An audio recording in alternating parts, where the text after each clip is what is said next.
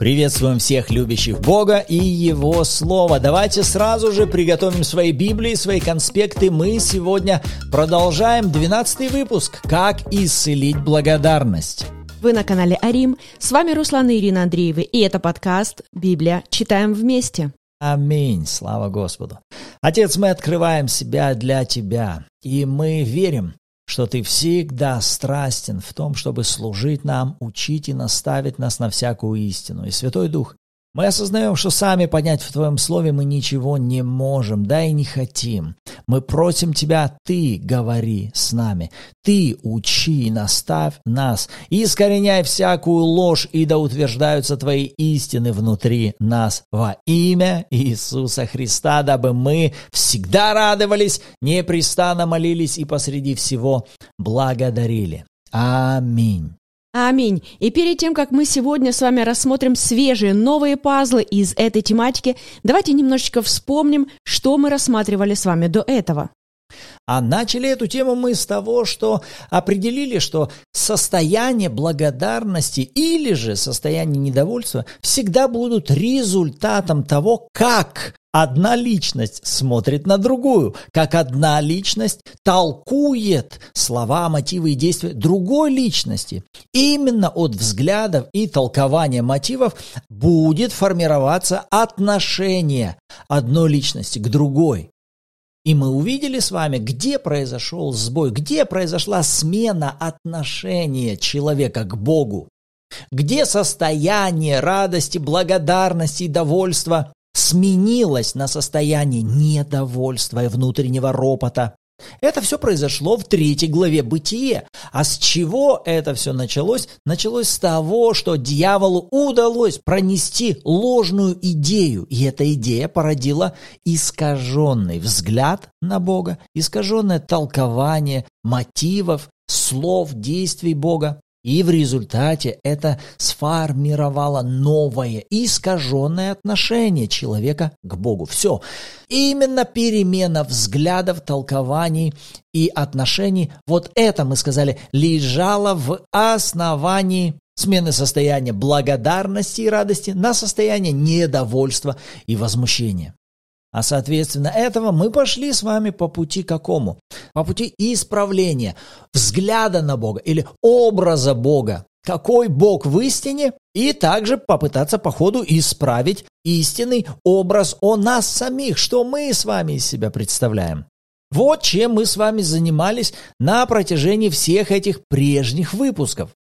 И в последних выпусках мы задались вопросом, а как же у самого Бога получается смотреть на человека так, чтобы он всегда радовался, непрестанно общался и посреди всего находился в состоянии благодарности. Если он требует этого от нас, то значит он как-то должен это сам исполнять, как ему удается посреди того, что происходит в нашей жизни вообще во всем мире, быть исполнителем вот этого же призыва, который Он нам с вами дал. И мы с вами увидели, что Он исполнитель этого слова, потому что между нами и собой Он утвердил заместительную жертву Христа, на которую Он возлагает все грехи и беззакония мира, что означает все причины для недовольства, возмущения, негодования, все это Он возлагает на Христа. Именно Христос, находящийся между им и нами. Именно эта модель, она позволяет Богу взирать на нас как на чистое.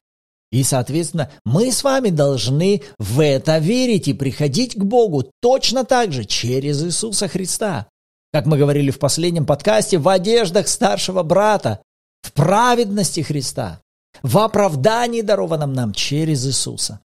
Но вот сегодня мы хотели бы помочь вам не просто рассмотреть вот эту картинку, как бы со стороны. Смотрите, вот как Бог занял позицию относиться к нам через Иисуса. Видите, как это Бог сделал?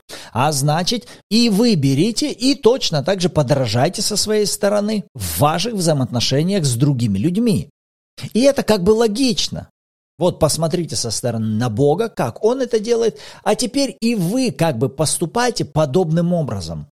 И мы как бы могли поставить на этом точку, оставив вот эту проекцию для подражания.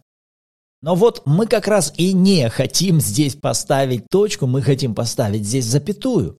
И продолжить, продолжить эту картину, добавив к ней следующий пазл. Понимаете, если бы Бог хотел оставить нам просто пример для подражания, то Он бы так это и сделал. Но Новый Завет, он как раз и стал исполнением величайшего пророчества, которое Бог озвучивал еще в Ветхом Завете. Несколько раз через пророков он говорил о обещании вселиться внутрь Божьего народа, жить внутри Божьего народа. И в Новом Завете это обетование, оно вступило в силу. Давайте откроем 2 Коринфянам и прочитаем, как об этом говорит апостол Павел в 6 главе, в 16 стихе. «Ибо вы – храм Бога живого. Как сказал Бог, вселюсь в них, и буду ходить в них, и буду их Богом, и они будут моим народом».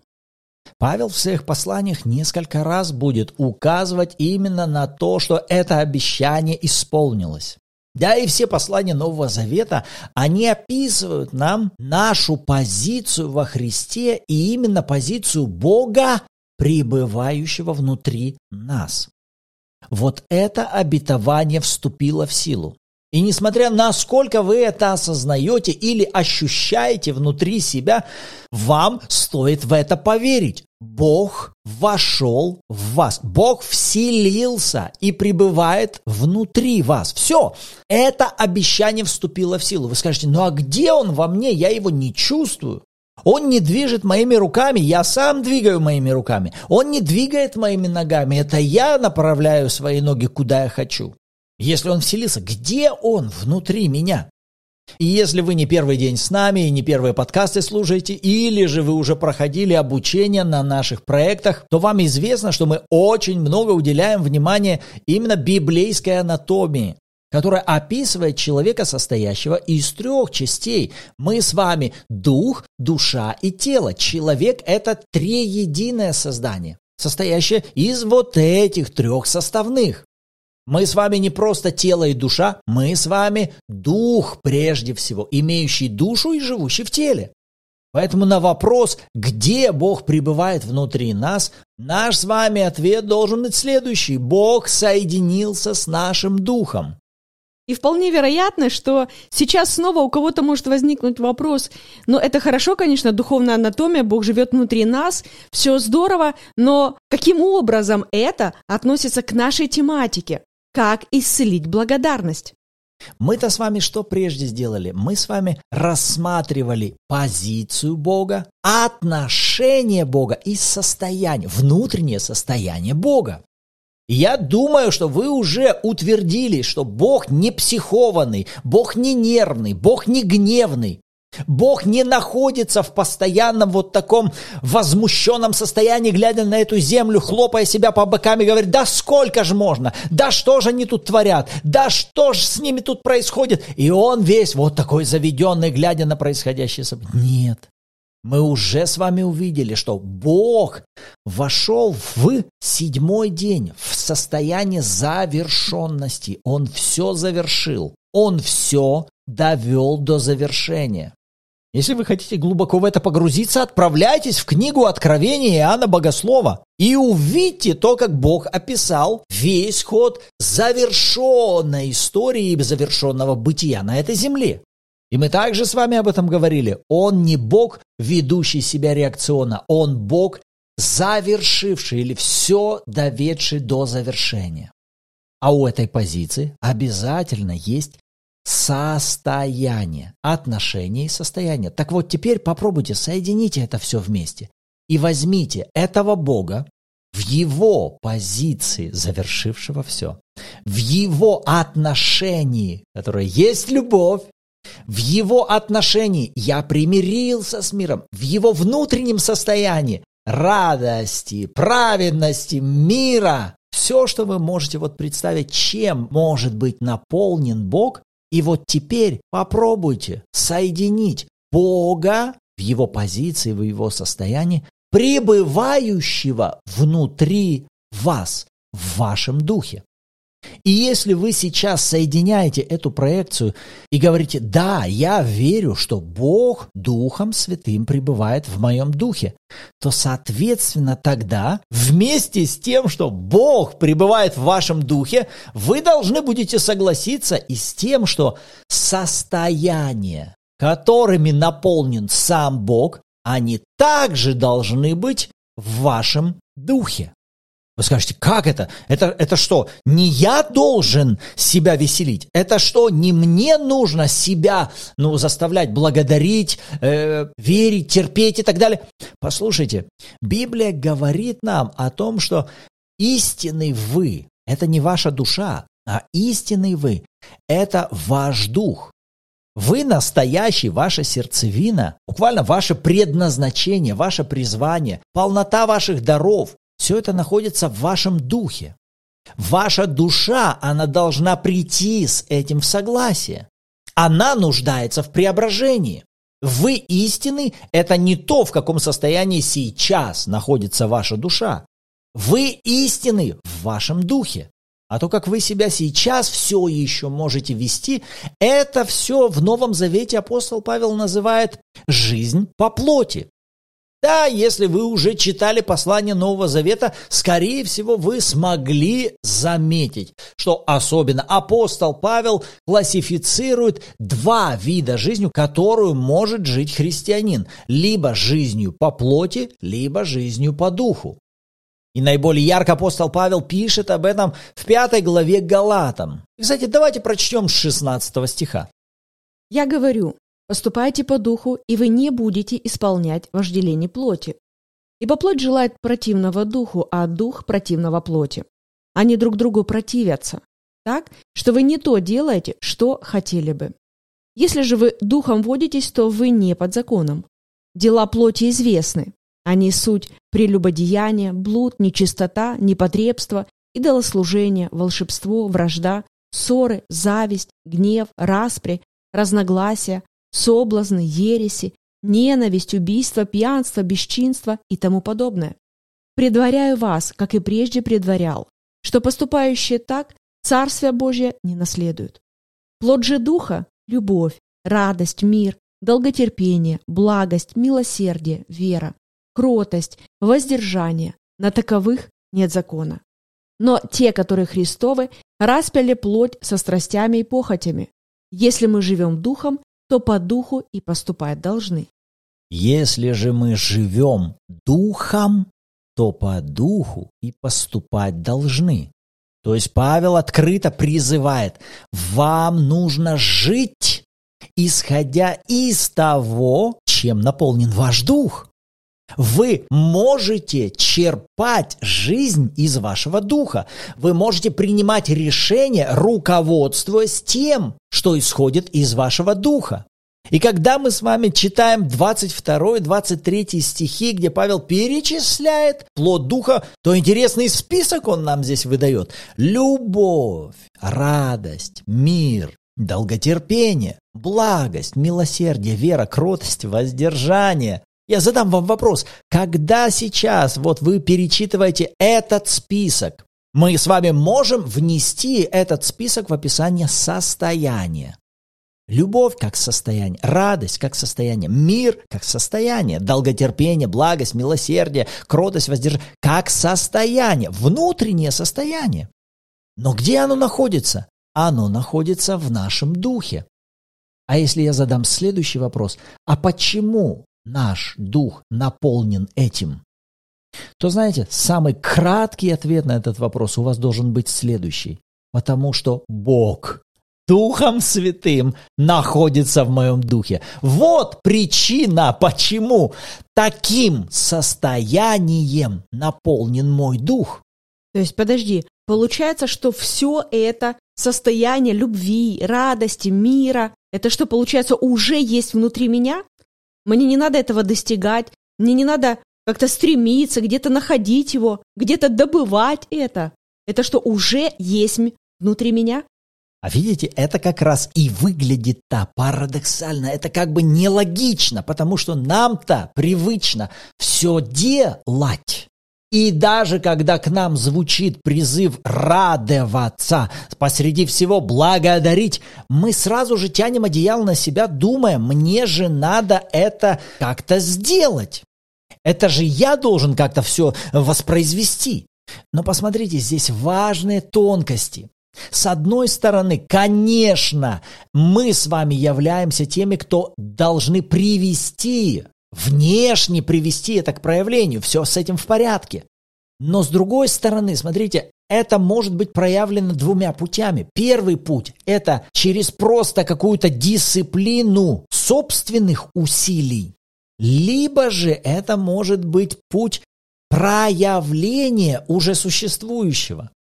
Ну, то есть это либо сотворит наша душа сама по себе, либо же это будет представлять из себя как некое вычерпывание, или как Павел вот здесь представляет, он описывает это именно как плод духа, то есть это как произрастание того, что уже есть. Ну, если еще более просто это представить, это все равно, как если бы вы получили задание от кого-то «принеси мне морковку». И вы бы думали, как вам создать морковку, или же вы озадачились бы вопросом, как мне вырастить морковку. Согласитесь, это совершенно два разные пути приведения к проявлению. Если вы отправитесь по пути создать морковку, то я думаю, наверное, вам и жизни не хватит, чтобы создать морковку. Но если вы пойдете по пути вырастить морковку, то до конца жизни вы сможете не только вырастить одну морковку, вы сможете засадить этими морковками весь мир или стать великим морковочным миллиардером. То есть вы видите, что это совершенно две разные концепции. Делать радость или высвобождать, выносить радость из своего духа пытаться сделать любовь или позволить любви из вашего духа высвобождаться через вас в жизнь других людей. Пытаться долготерпеть или же позволить из вашего духа Божьему долготерпению проявляться. Пытаться быть милосердным, кротким и воздержанным или же позволить Божьему милосердию, Божьей кротости, воздержанию из вашего духа высвобождаться свободно через вашу душу и ваше тело. Согласитесь, это совершенно два разных пути, два разных процесса. То есть сегодня мы как раз и хотели привести вас к следующему. К тому, чтобы вы осмелились поверить в Бога, который исполнен радостью, исполнен желанием общаться, исполнен любовью, миром, благостью.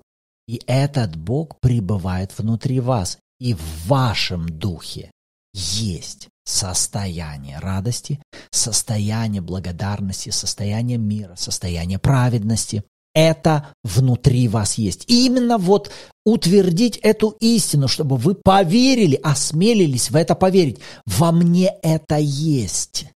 А соответственно, тогда вы по-другому посмотрите на слова апостола Павла фессалоникийцам. Всегда радуйтесь, непрестанно общайтесь, посреди всего благодарите.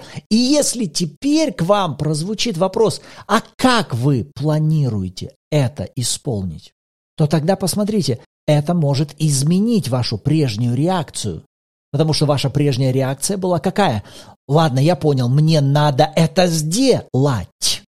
Мне надо так поступать, мне надо стараться, во всяком случае, так себя вести. Скорее всего, именно так вы рассматривали вот этот призыв апостола Павла.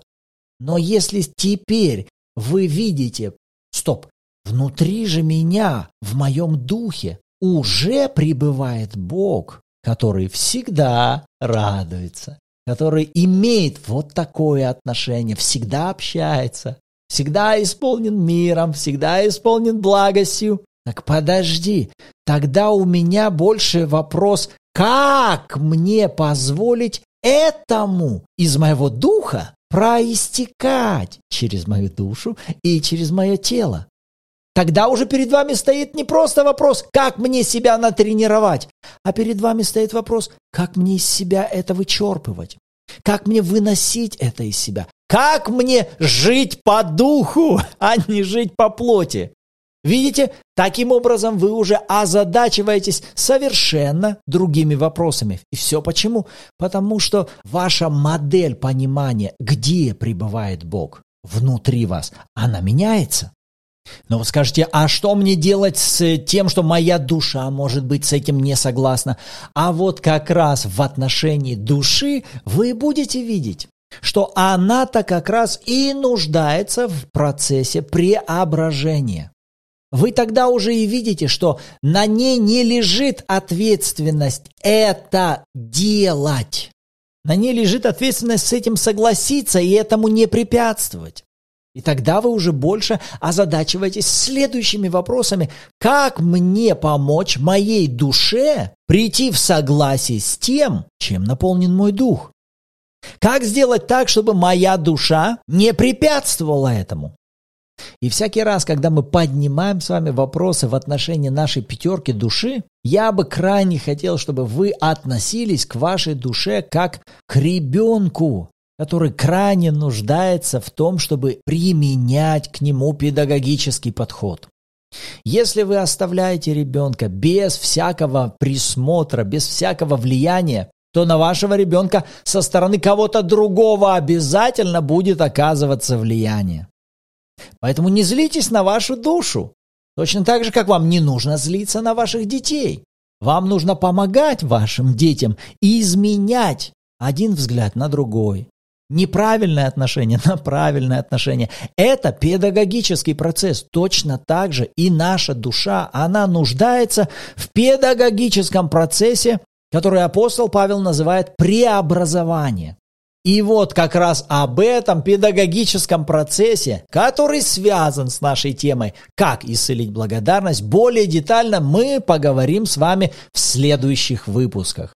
В этих выпусках мы уже коснемся каких-то практических шагов, которые вы сможете применять уже в своей повседневной практике для того, чтобы состояние благодарности, радости, мира, кротости, долготерпения, блага свободно это состояние могло наполнять как вашу пятерку души, так и через вас жизни других людей. Аминь. Об этом мы уже будем говорить с вами в следующих выпусках. Аминь. Вот те мысли, которые нам важно было рассмотреть сегодня, и что из этого понравилось именно вам. С радостью почитаем вашу обратную связь в комментариях, либо же добро пожаловать в чат Bible в Телеграме, где также каждую субботу в 14.00 по киевскому времени у нас проходят онлайн-эфиры в аудиоформате, где вы сможете послушать откровения других участников, поделиться своими и вместе с нами снова погрузиться в Слово Божье. И также мы благодарны всем, кто делится нашими подкастами с другими людьми. Мы благодарны вам, потому что это служит не только тем людям, которым вы их рекомендуете. Это также поднимает эти послания в рейтинге в Ютубе и на других платформах подкастов. Даже когда вы оставляете небольшие комментарии и ставите свои лайки, а это в свою очередь будет влиять и на последующее продвижение этих посланий. Поэтому еще раз огромная благодарность всем активным участникам, кто пишет комментарии и кто делится этими выпусками. И, конечно же, в завершении мы снова с вами провозгласим истину Слова Божьего в свою жизнь на основании 1 Фессалоникийцам 5 главы. Давайте вместе со мной сейчас скажем. Я всегда радуюсь, непрестанно молюсь. За все или посреди всего благодарю Бога, ибо именно такая воля Божья обо мне во Христе Иисусе. Аминь. Аминь. Господь, мы благодарим Тебя за Твою благость, за Твою милость и за то, что Твое Слово исполнилось. Ты вселился в нас Духом Святым, Ты пребываешь внутри нас, и мы говорим «Дай аминь». Мы способны ходить в совершенной любви, как любишь Ты, совершенной радости, как радуешься Ты, иметь совершенный мир, долготерпение, кротость, милосердие, веру, воздержание, какие имеешь Ты. Мы верим, Господь, что мы в этом мире, как Ты. Да будешь, Господь, Ты проявлен через нас в нашем поколении, в жизни каждого, кому бы Ты ни послал нас. Во имя Иисуса да будет так. Аминь. Аминь. Рады были быть сегодня с вами. В следующем выпуске услышимся.